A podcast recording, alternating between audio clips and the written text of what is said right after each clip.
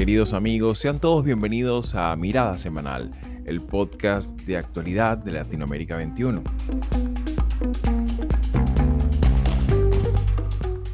Como todos los domingos, analizaremos las principales noticias de la semana con el respaldo intelectual de Marisabel Riera y Manuel Alcántara Sáez. Legalmente, constitucionalmente, no existe duda ni posibilidad. Cualquier otra cuestión sería constitutivo de un golpe de Estado. Durante esta semana se han registrado protestas y cortes de ruta en distintos puntos de Guatemala como reacción a las reiteradas intervenciones que la Fiscalía ha hecho contra el candidato ya electo Bernardo Arevalo. Un asedio sostenido que se ha mantenido desde el inicio del proceso electoral, con lo cual buscar obstaculizar la correspondiente toma de posesión prevista para enero del 2024. Si bien el propio presidente en funciones, Alejandro Yamatei, ha reiterado sus llamados a la calma y a la cooperación para que esta transición de mando sea pacífica y con apego al Estado de Derecho, en el plano de los hechos, las instituciones del Estado no han sido capaces de resguardar este proceso habitual en toda democracia. Todo lo cual ha llevado a que el propio Arevalo haya tenido que recurrir a la Organización de Estados Americanos para que pueda mediar en esta enconada crisis política especialmente después que el propio Ministerio Público allanara la sede del Tribunal Supremo Electoral y confiscado actas de votación alegando supuestas irregularidades. En este contexto cabría preguntarse, ¿será la institucionalidad política del Estado guatemalteco capaz de garantizar el paso de mando en los próximos meses? We'll also be training the Haiti police eh, so that they can have their numbers so that we go, we finish our mission, we come back por otra parte, esta semana también en el seno del Consejo de Seguridad de las Naciones Unidas, tras extendidas deliberaciones, se aprobó un nuevo mandato de intervención militar en Haití ante el desbordamiento de la violencia en Puerto Príncipe y las principales ciudades del país durante todo el 2023 decisión con la que inicia la presidencia de la delegación brasileña en esta importante instancia de Naciones Unidas. Cabe destacar que fue una resolución aprobada con 13 votos a favor y las sonoras abstenciones de China y Rusia, bajo un contexto de consenso inesperado, dada la gran polarización geopolítica que han manifestado los 15 miembros, especialmente desde el recrudecimiento de la guerra en Ucrania una resolución que autoriza el despliegue de un contingente militar de Kenia con la intención de reforzar la Policía Nacional de Haití en sus esfuerzos de contención contra las distintas bandas armadas que controlan segmentos importantes de la capital, una dinámica de violencia generalizada que ha venido incrementándose desde el magnicidio de Jovenel Moaz en julio de 2021 en este sentido, y considerando los intentos fallidos anteriores para la reconstrucción de las instituciones y una sociedad desgarrada por la violencia, ¿cuáles serán las prioridades estratégicas de este nuevo mandato? ¿Han sido aprendidas las lecciones de las experiencias del pasado reciente? The presence of so many of us here in Mexico today and on this platform y para el tercer segmento del programa, a mediados de semana, un nutrido contingente de altos funcionarios del gobierno de los Estados Unidos llegaron a México en un esfuerzo bilateral para evaluar aspectos comunes de seguridad, migración y cooperación fronteriza. Una reunión diplomática posterior al llamamiento que la semana pasada hiciera el presidente mexicano Andrés Manuel López Obrador para coordinar políticas migratorias. Esta reunión contó con la presencia de Anthony Blinken y Alejandro Mayorkas, secretarios de Estado y de Seguridad Nacional respectivamente, así como también el secretario de Justicia, Merrick Garland. De igual manera, estuvieron presentes los embajadores de ambas naciones, Esteban Moctezuma y Ken Salazar. Ciertamente un encuentro de alto nivel, pero que luce con poca capacidad de compromiso de largo plazo, habida cuenta de la gran complejidad de la agenda y, y con el agravante que para el 2024 se realizarán elecciones a ambos lados del río Bravo. Soy Xavier Rodríguez Franco, les hablo desde Houston, Texas y hoy es domingo 8 de octubre de 2023.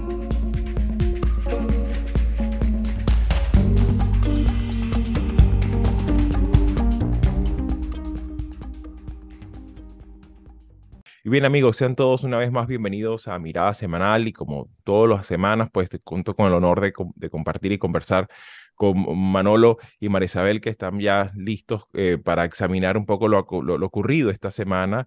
Eh, una semana que ciertamente eh, vislumbra un poco lo que será este mes, que es un mes que ciertamente es un mes electoral, no tan solo en, el caso de Argentina y Ecuador, sino también incluso importante mencionar estas primarias en Venezuela que se realizan el 22 de, octubre, eh, que bueno, todos procesos electorales con muchas expectativas, pero también con muchísimos sobresaltos. Y hablando precisamente de sobresaltos en el marco electoral, y sobre todo en el marco del sistema eh, político de, de, nuestro tiempo. Hay que ir una vez más a Guatemala.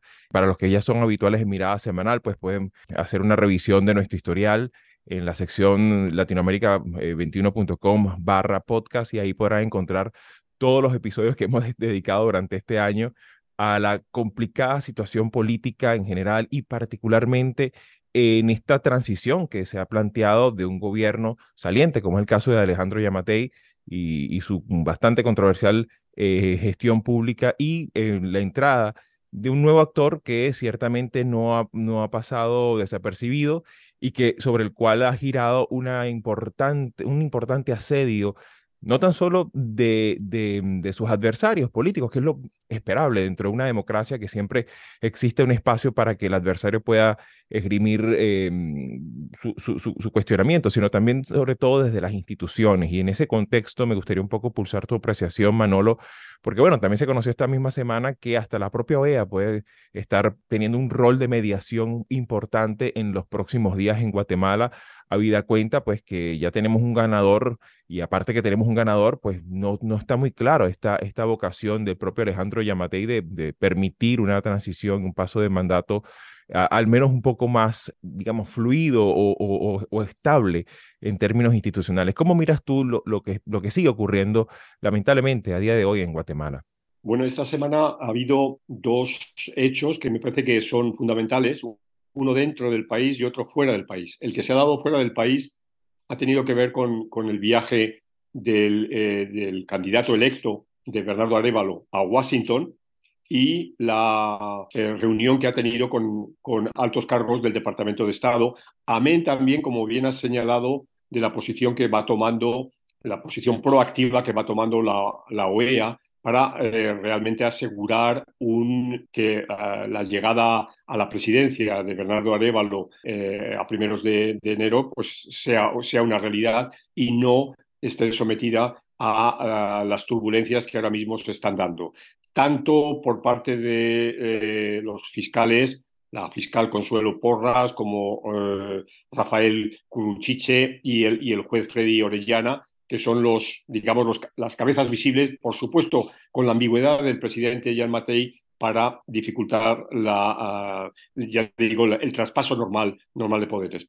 Pero lo, lo, que se ha dado en el interior de, del país, yo creo que también tiene una, eh, una importancia que hay que destacar. ¿no? Los 48 cantones de Totonicapán uh, y otras autoridades indígenas del país uh, están poniendo su cuota de presión para, eh, para que el cambio sea, sea efectivo. Y esto me parece que es muy importante porque desde muy temprano de, de, esta semana que, ahora acaba de terminar, en, en puntos claves del país, uh, como Cobián, la Alta Verapaz, la Baja Verapaz, eh, Chichicastenango, etc., um, fueron escenarios de protestas coordinadas por las autoridades indígenas. ¿no? Esta vez sin, sin peticiones escritas ni acciones legales eh, bajo el brazo, sino con un mensaje más concreto, paralizar el país el tiempo que sea necesario hasta que eh, la situación, diríamos, se, eh, se, normalice. Y son, ya digo, puntos claves del país que, que, que, traen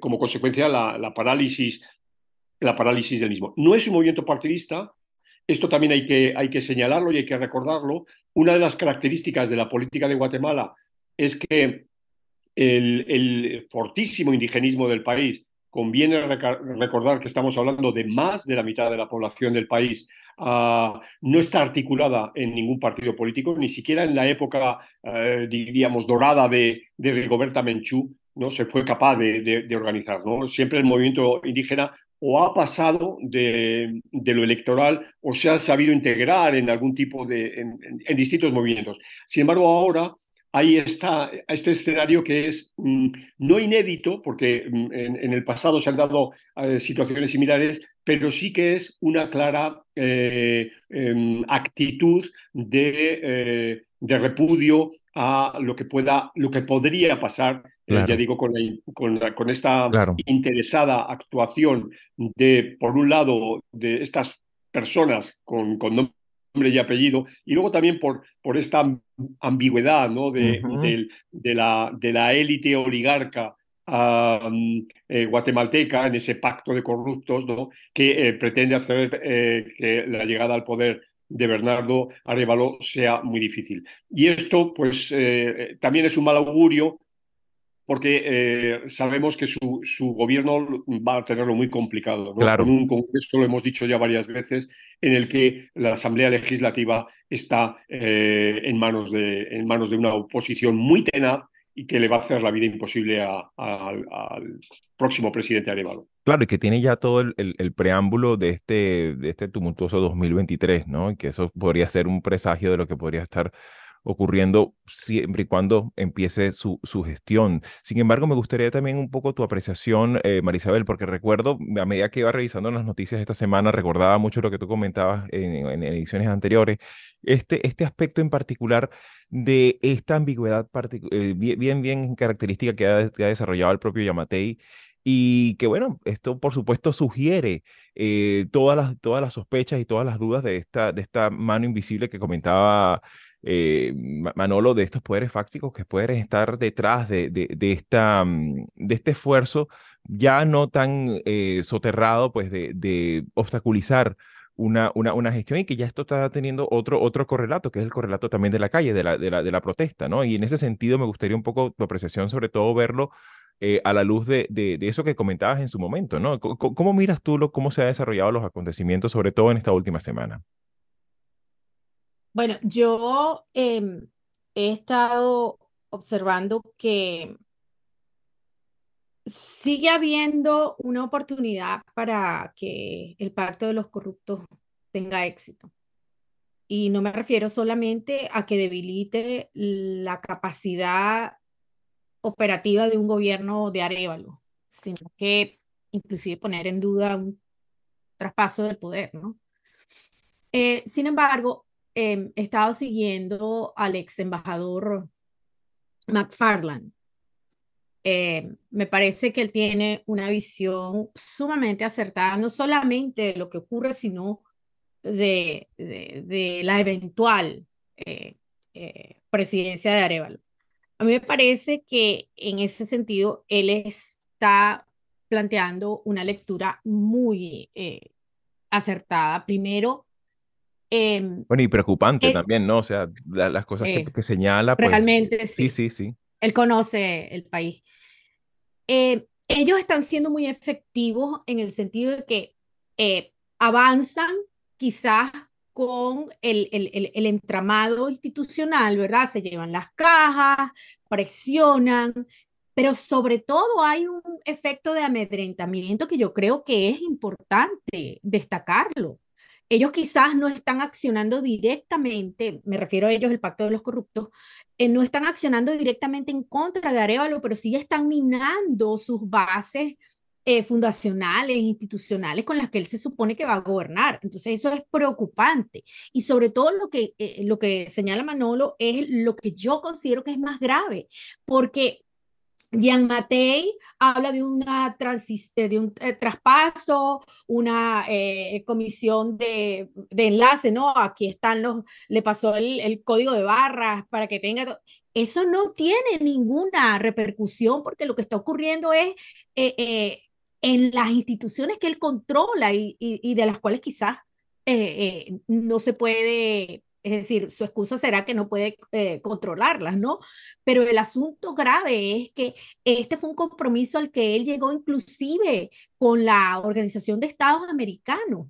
Entonces, McFarland hace, hace eh, eh, énfasis en el hecho de que es importante el rol de la comunidad internacional, pero también está hablando de la aplicación de sanciones individuales, de aplicar el Magnitsky Act. el, eso es escalar un poco. Claro pero nosotros sabemos también que las sanciones no son capaces eh, de por sí solas de, frenar una conducta corrupta o autoritaria. Sin embargo, él cree que es importante la combinación y, lo señala, las comunidades indígenas, los factores de la sociedad civil, el apoyo. Él inclusive habla de que esto puede llegar a, a crear una, una, una coalición diferente, a generar una coalición eh, distinta producto de la ruptura de esta, ¿no?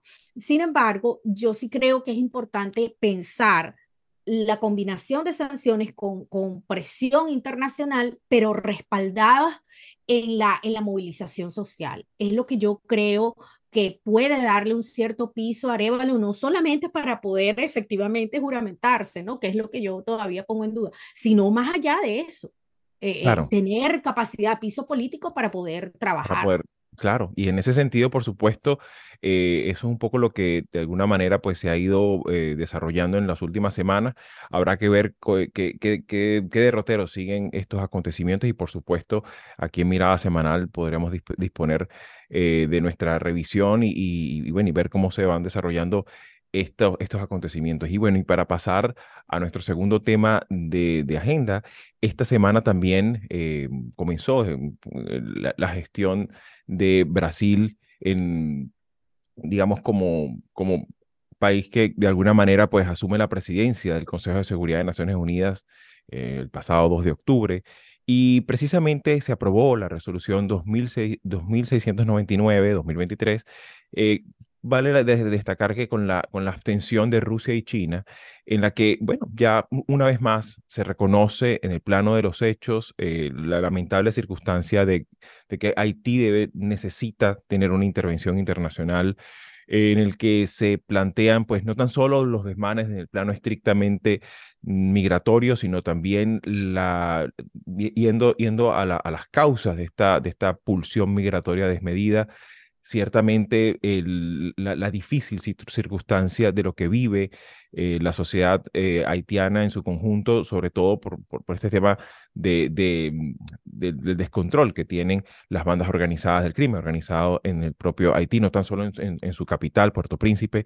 Y en ese sentido, eh, sobre todo revisando, pues que inexorablemente tenemos que poner sobre la mesa ese esos 14 años en los que Brasil también tuvo una presencia, eh, una presencia militar y diplomática en, Haití, que bueno, con el paso de los años, pues quizás la, gran, la, gran conclusión a la que uno pudiera llegar, bueno, ¿qué sirvió esa, esa, esa presencia militar internacional?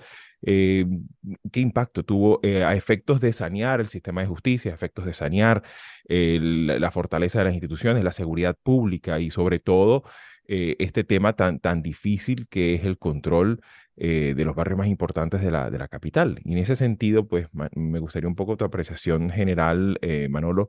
¿Cómo ves esta, esta decisión? Y sobre todo que, bueno, también aprovecho la ocasión para hacer una invitación a, a nuestra audiencia a revisar. Esta semana se publicó un artículo muy bueno llamado Haití, de nuevo bajo intervención internacional de Renata de Melo Rosa, quien mandó un cordial saludo desde acá y que mm, habla un poco también desde la perspectiva de brasilera, eh, cómo, cómo, se, cómo se mira con cierto sentido crítico esta, esta, este accionar diplomático brasilero. Y en ese sentido, Manolo, eh, ¿cómo, miras tú mm, esta, esta nueva circunstancia y qué pudiéramos esperar en este nuevo mandato internacional eh, para Haití? Sí, bueno, lo primero me, me sumo a tu felicitación el artículo de Renata es muy bueno y, aconsejo vivamente su, su, lectura. Ah, mira, soy tremendamente pesimista, pero, pero algo hay que hacer, ¿no? Y algo tiene que hacer la comunidad internacional. ¿Por qué digo que soy tremendamente pesimista? Porque eh, Haití ah, es, un, es un caso yo creo que dramático en la historia de la humanidad, eh, pues eh, evidentemente desde que el oprobioso tráfico de esclavos ah, generó una comunidad artificial en, eh, en, el lado occidental de la española, sobre todo en el lado occidental de la española. Y a partir de 1800, cuando Haití se convierte en el primer país fuera de Estados Unidos que se independiza en, una, en un proceso de una revuelta eh, eh, de esclavos contra, en este caso contra eh, las autoridades francesas y liberan, repito, la parte, la parte occidental de la isla. ya en ese momento Haití fue satanizada por la comunidad internacional.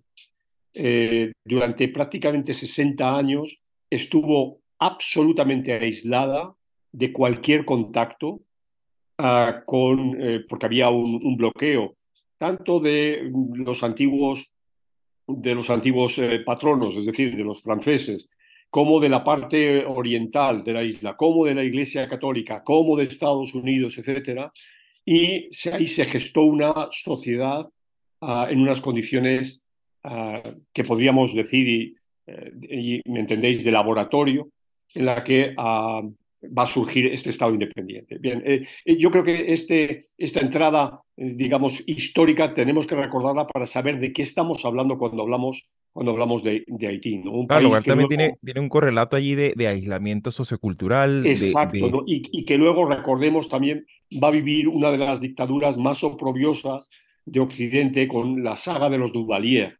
Primero el, el papá, eh, mm, papá Doc, el, el, el, Duvalier padre, y luego Baby Doc, el hijo. ¿no? Esta es una dictadura de más de 40 años también. Entonces, em, eh, eh, desde ahí hay una, un, digamos, un mal de origen que hoy la comunidad internacional que dicho entre paso, en, entre camino, en, el, en el camino, eh, es una eh, comunidad que ha invertido mucho dinero en, Haití en los últimos, eh, casi lo que llevamos de siglos, ¿no?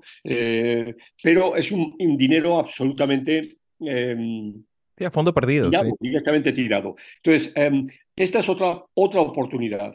Ah, ¿Por qué decía además al principio que soy pesimista? Soy pesimista por lo que he dicho, por lo que he señalado de, eh, del pasado y del peso, del legado del pasado. Pero también soy pesimista porque, mm, y bueno, aquí uno tiene que tener el beneficio, ah, ya sé que uno tiene que tener el beneficio de la duda, pero mm, las tropas que en, este, que en cualquier caso intervienen en un, en un país como eh, guardadoras de la paz, como mantenedoras del orden, etcétera, tienen que estar muy, muy bien preparadas.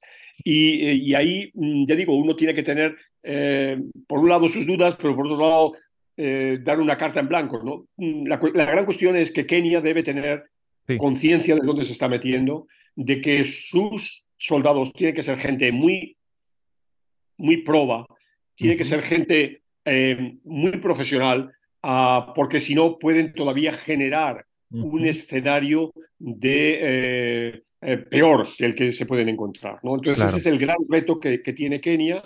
La apuesta está ahí. Yo creo que mm, eh, es mejor hacer algo que no hacer nada, pero hay, que ser muy cautelosos y sabiendo una vez más que eh, se puede perder otra, otra gran oportunidad. ¿no? Claro, y en ese sentido, pues por supuesto, también me gustaría un poco tu, tu, apreciación, Marisabel, porque claro, recuerdo que en alguna otra ocasión tocamos el tema Em, sobre todo cuando empezó el recrudecimiento más fuerte de, casos de civiles eh, asesinados y los desmanes, por supuesto, de estas bandas, em, digamos, delictivas, que por supuesto también está el, elemento, mm, entre otros tantos, ¿no? De la migración, pero también del reclutamiento de niños soldados, o sea, hay una cantidad de, de circunstancias muy lamentables y que, bueno, por supuesto, eh, han tenido como un repunte, especialmente desde aquel magnicidio de Juvenel Moaz de 2021, de julio de 2021, si mal no recuerdo, y que por supuesto, pues esto eh, representan elementos que deben ponerse sobre la mesa eh, a la hora de examinar un poco cuál podría ser este, este, no tan solo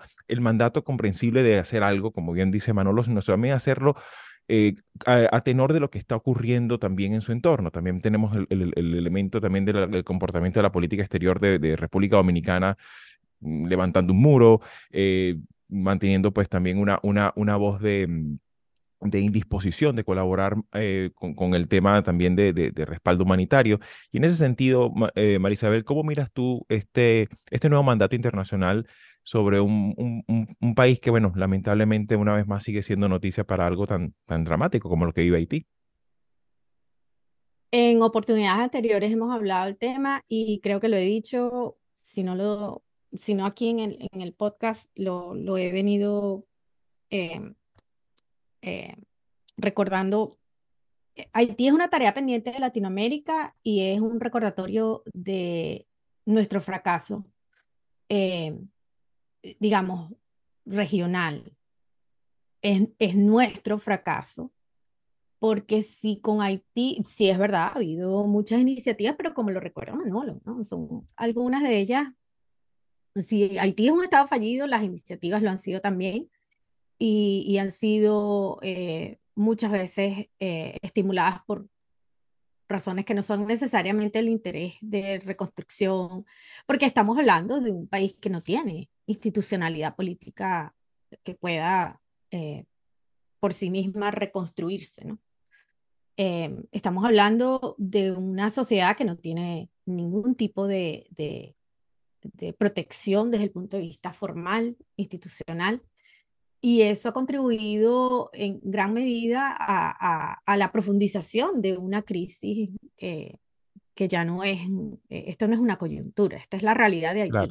Sin embargo, a mí me parece que la, la responsabilidad de la región este, ha, ha, estado, es decir, no ha habido una, un reconocimiento de esa responsabilidad. Sin embargo, creo que son válidas las críticas que se están haciendo, eh, pero sobre todo me parece que hay más cuidado por algunos países de no intervenir directamente, dada la experiencia que hay de anteriores eh, eh, intervenciones. Entonces, lamentablemente Haití está a la buena de Dios y, y no sabemos si aquí va a haber un, resultado que sea positivo para pensar en la reconstrucción política de una nación que está asediada, literalmente asediada, no solamente a lo interno con las bandas delictivas y la ausencia de, un poder eh, institucionalizado, es que también es, es el, el, tema migratorio, no solamente en Dominicana, sino en Centroamérica, y que lamentablemente si ayudáramos a Haití como se está ayudando a Ucrania,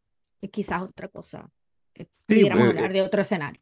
Claro, y que en ese sentido, pues también es una ayuda que, que ciertamente es compleja, como bien indicaba Manolo, que, tiene que debe, necesariamente involucrar otras variables, no tan solo el aspecto eh, meramente asistencial, sino también de integración. O sea, estamos hablando de una nación que tiene patrones eh, socioculturales muy particulares, idiomáticos, eh, también a nivel, a nivel de, pautas de convivencia. Eh, eh, aquí, por lo menos en, en, Texas particularmente, hay varios refugios eh, donde precisamente se, han, se han hecho incluso hasta importantes documentales sobre la forma en la que ellos tienen una, hay un trauma colectivo acumulado de años y que ciertamente es difícil que tengan una, una, una integración normal, sobre todo si no hay ese tipo de disposición internacional de, de colaborar a esa, a esa, a esa integración eh, un poco más humana, ¿no? Comprendiendo no tan solo de dónde vienen, sino ciertamente eh, las necesidades que tienen eso, em, a nivel de, a nivel socioeconómico de, de, poder reconstruir sus vidas, ¿no?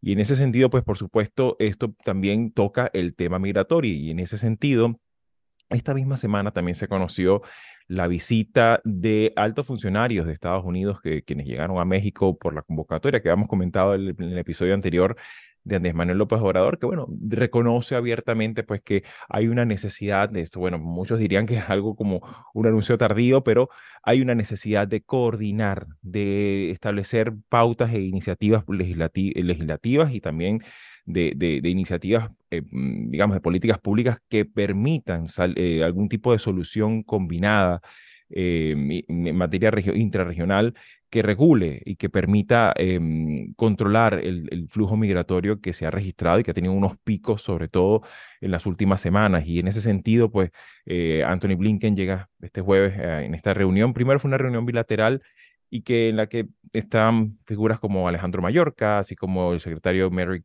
Garland, em, que bueno, de alguna manera pues su presencia ya habla del interés también de, de los propios Estados Unidos de establecer una eh, pauta que sean sostenibles en el tiempo y que sean coordinadas. Sobre todo el tema, aquí hay que subrayar esta, este elemento ¿no? de la necesidad de medidas coordinadas entre países. Y en ese sentido, Manolo, creo que esto por supuesto lo hemos hablado en varias ocasiones, pero me gustaría un poco tu apreciación.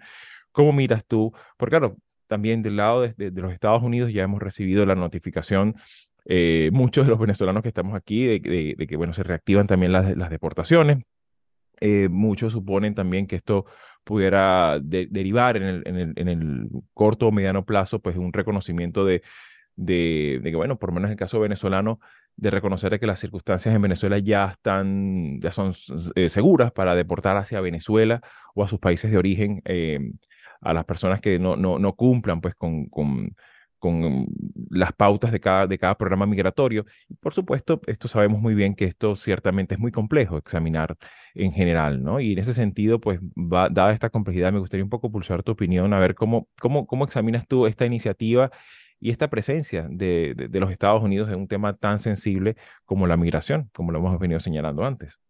Bueno, y, y, más, ¿no? Eh, la visita de Blinken de, esta semana ha girado en, torno a la, a la inmigración eh, y esa, digamos, esa, frase, ¿no? De que, de que no teníamos otra opción, ¿no?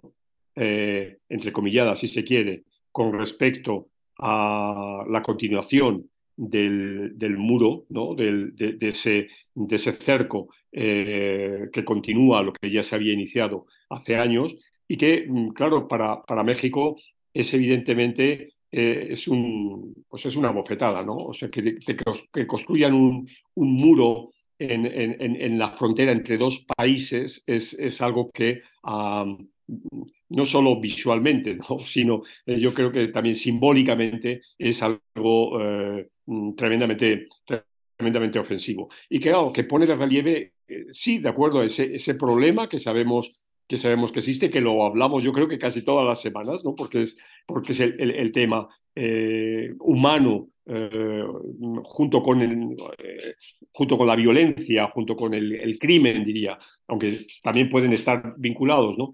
que, uh, que afecta a la, mayoría de las, de las Américas, ¿no? En, en, la parte, en la parte dura, en la parte, en la parte sensible. Pero fijaros que también eh, la visita eh, de Blinken ha tenido que ver por el tema del fentanilo, ¿no? Eh, el fentanilo se ha convertido hoy en, en un arma letal en, Estados Unidos. los cientos de, víctimas semanales a causa del fentanilo se están incrementando. Y, y, se acusa por parte de Estados Unidos de que México no solo es un país uh, que puede eventualmente ser el, el, transmisor, el, el, conducto, ¿no? por el que llega el fentanilo, sino que también es en México donde se está produciendo. Eh, y, y, esto, pues claro, hay otra, eh, otro elemento más en el contencioso entre estos dos países. Si a esto le, le añadimos que estamos en, en el último año de, de, López Obrador y también, evidentemente, de la, de la administración mm, norteamericana, ¿no? Eh, ambos países, mm, no lo sé, pero posiblemente uno de ellos va a tener un, uno de ellos ciertamente va a tener un cambio, es decir, México va a tener un cambio en la, en la presidencia, pues eh, eh, ponen un panorama que de nuevo es un panorama poco esperanzador, porque yo no creo que haya un convencimiento de ambas partes ahora de, de abordar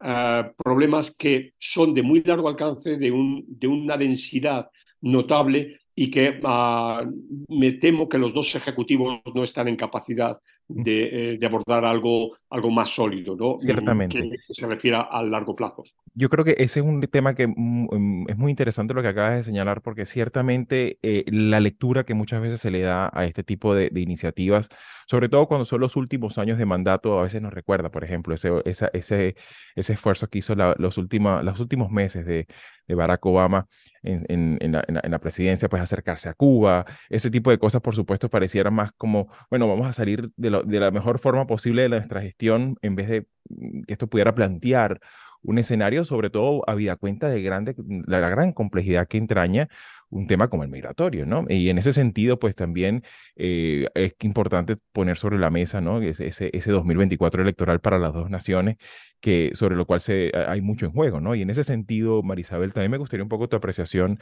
eh, sobre todo porque, bueno, vives en, en, un estado como el estado de Florida, con tantos venezolanos, tantos cubanos, tanta gente que eh, de alguna manera es un testimonio vivo de esta dinámica diaspórica pues, que, cruza todo el hemisferio y que ciertamente eh, ha conseguido un espacio también donde, donde expresarse en la, propia, en la propia Florida, ¿no? Y en ese sentido me gustaría un poco cómo, cómo se vivió este, esta, mm, sobre todo esta cantidad de noticias que se han recibido, eh, particularmente en el caso de los venezolanos, pues que, que bueno, de alguna manera miran, con, siguen viendo con preocupación a veces esa indeterminación en materia de, de, la política migratoria también a nivel, a nivel estadounidense, pero también eh, qué pudiera esperarse de esta, de esta reunión con, en, en México y que, bueno, eh, pueda, pueda plantear algún tipo de solución de continuidad de cara al futuro. ¿Cómo, cómo miras tú lo, lo, lo ocurrido esta semana?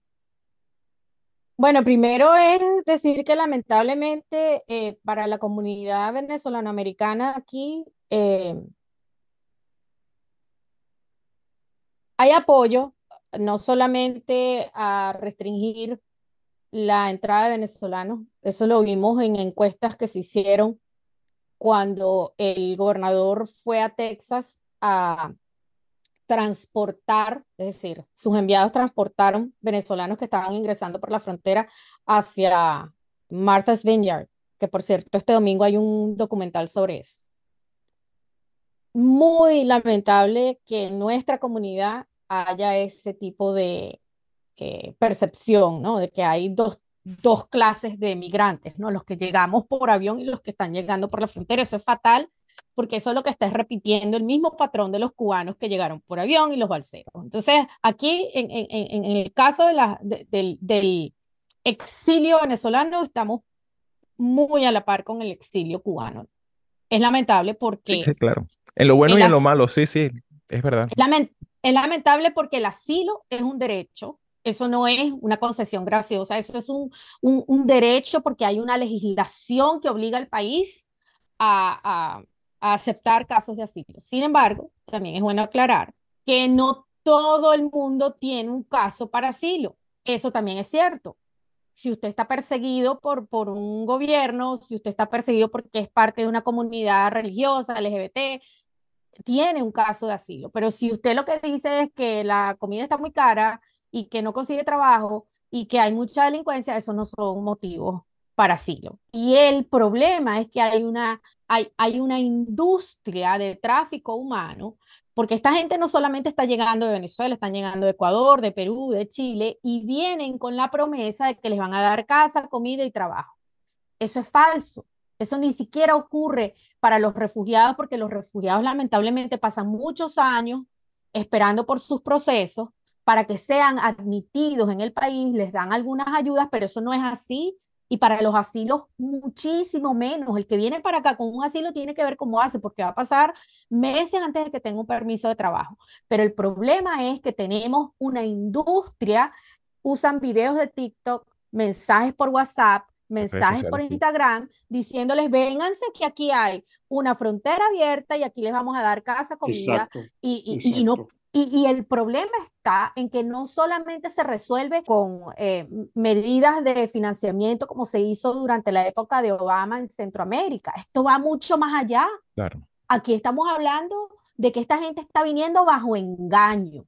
Les están vendiendo una realidad que no es así y en época electoral ya tenemos la gobernadora de Nueva York, el alcalde de Nueva York y el gobernador de Chicago diciendo no podemos más no podemos sostener este nivel.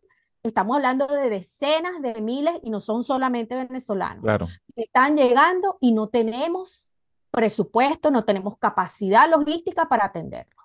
Porque lamentablemente lo que vamos a ver en ese documental de, de mes, eh, es, es, un proyecto de NBC, MSNBC, lo que estamos viendo es que los están trayendo bajo engaño. ¿Quiénes se están beneficiando de una industria donde al menos por cada individuo cobran entre 10 y 15 mil dólares para pasarlos por la frontera. Hasta que no se destruya esa industria, vamos a seguir con esta lamentable eh, situación. Claro, y, sobre todo lo, lo, que en su momento hemos también conversado aquí en Mirada Semanal, que es el tema también de coordinación de permisos de trabajo a lo largo y ancho de, de, de, la, de la, frontera, que eso, digamos, de alguna manera también podría contribuir a, que esta, esta migración también tenga una, una, una, perspectiva un poco más eh, humana y que no sea eh, también motivo de la, la, habitual y acostumbrada criminalización que, se, que muchas veces ocurre cuando empiezan también las campañas electorales, ¿no? De que siempre son el gran chivo expiatorio de todos los males, ¿no? Y que eso eh, también no, no es exclusivo a Estados Unidos, lamentablemente. Sin embargo, por supuesto, por la importancia de estos temas y, por la, y, y, sobre todo eh, de cara a lo que pudiera derivarse en esta iniciativa de López Obrador, pues por supuesto vamos a estar muy atentos eh, para ver si eventualmente las decisiones que se toman pues pudieran ser medianamente efectivas de cara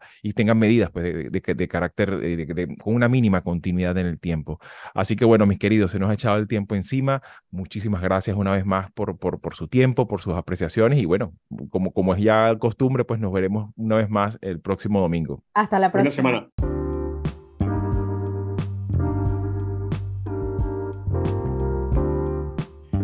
Los audios para este episodio fueron obtenidos de AFP en español, NBC News y el canal de YouTube del Departamento de Estado.